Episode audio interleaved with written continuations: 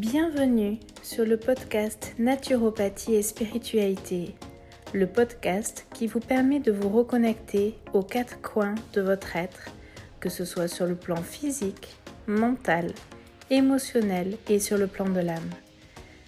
Je suis Hélène Turner, naturopathe et praticienne Reiki. Je vous accompagne dans votre transformation pour une vie plus alignée et plus épanouie.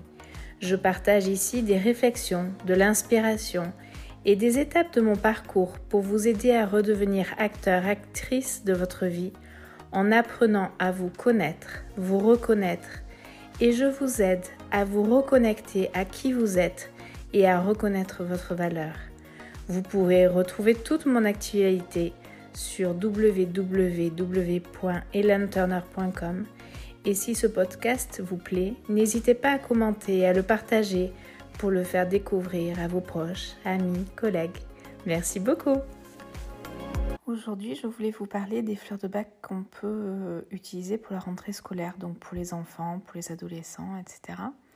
Donc déjà, j'espère que, vous allez bien, que vous avez passé un bel été, euh, reposant, ressourçant, enrichissant.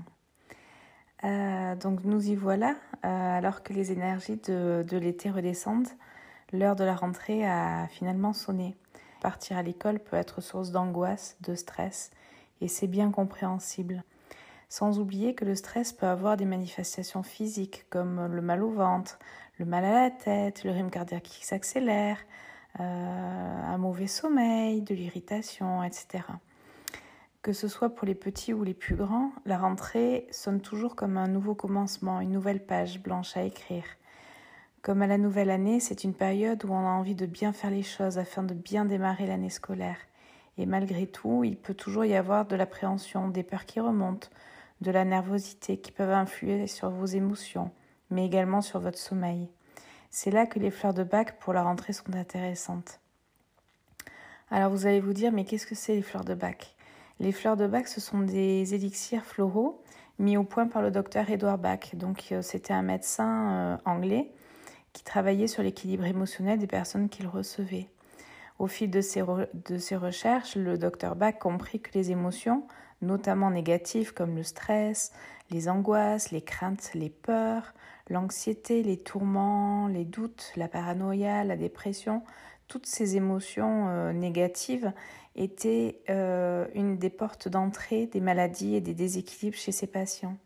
Ainsi, il s'intéressait à ses patients d'un point de vue global, physique et psychologique et émotionnel, un peu comme on le fait en naturopathie. Il avait pour hypothèse aussi que l'émotionnel équilibrait le système nerveux pour permettre au corps de se guérir physiquement. Pour lui, l'un n'allait pas sans l'autre. Le docteur Bach était quelqu'un de particulièrement sensible dès son plus jeune âge. Cela avait pour conséquence qu'il souffrait de nombreux maux, en plus de sentir les humeurs et les émotions négatives de son entourage. Cela l'incita à trouver des solutions pour se protéger. Il partit du principe que pour guérir, il devait analyser ses mots et son état d'esprit du moment pour les comprendre, ce qui ne l'empêchait pas de venir en aide aux personnes qui en avaient besoin, bien sûr. Et grâce à ses recherches, son observation de la nature et de la vie en général, euh, mais aussi euh, grâce à sa forte intuition et ses ressentis, le docteur Edouard Bach a ainsi mis au point 38 élixirs floraux pour 38 émotions. Et à cela, il ajouta un complexe d'urgence composé de plusieurs fleurs. Euh, les fleurs de Bach agissent pour moi sur le plan physique, psychologique, mental, émotionnel, mais également sur le plan spirituel.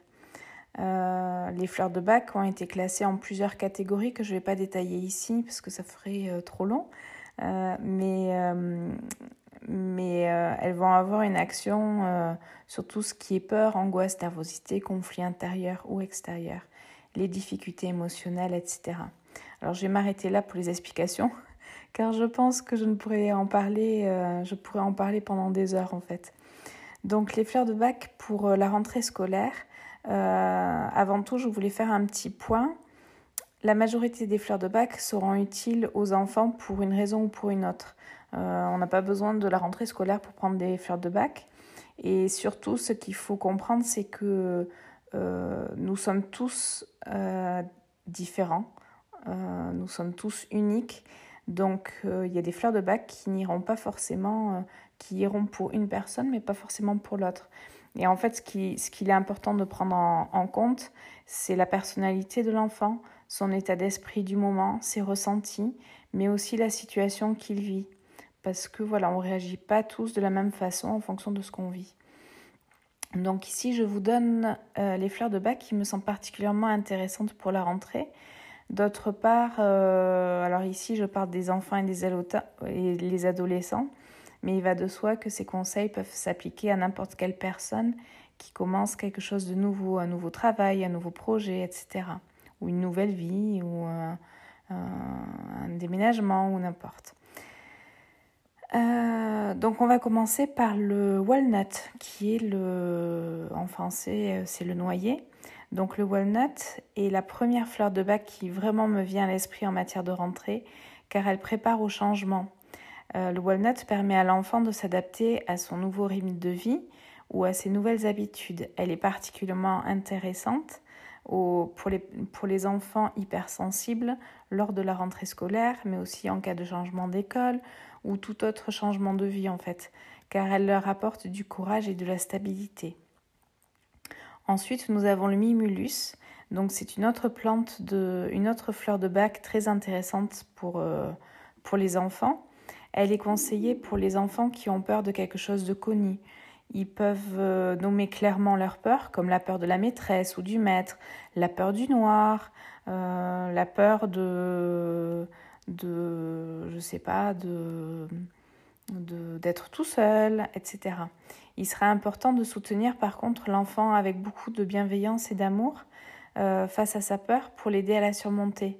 Il faudra donc éviter impérativement de se moquer de lui par exemple, car cela l'inciterait à se replier sur soi.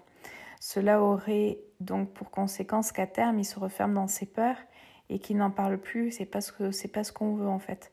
Donc le mimilus sera aussi intéressant pour les enfants timides ou qui n'osent pas agir, donc par exemple dans les prises de parole, poser une question, etc. Le mimilus amène ainsi du courage pour apprendre à connaître ses peurs en toute humilité, mais il va aussi apporter l'assurance pour y faire face. Ensuite, on a l'aspen, qui est le tremble en français.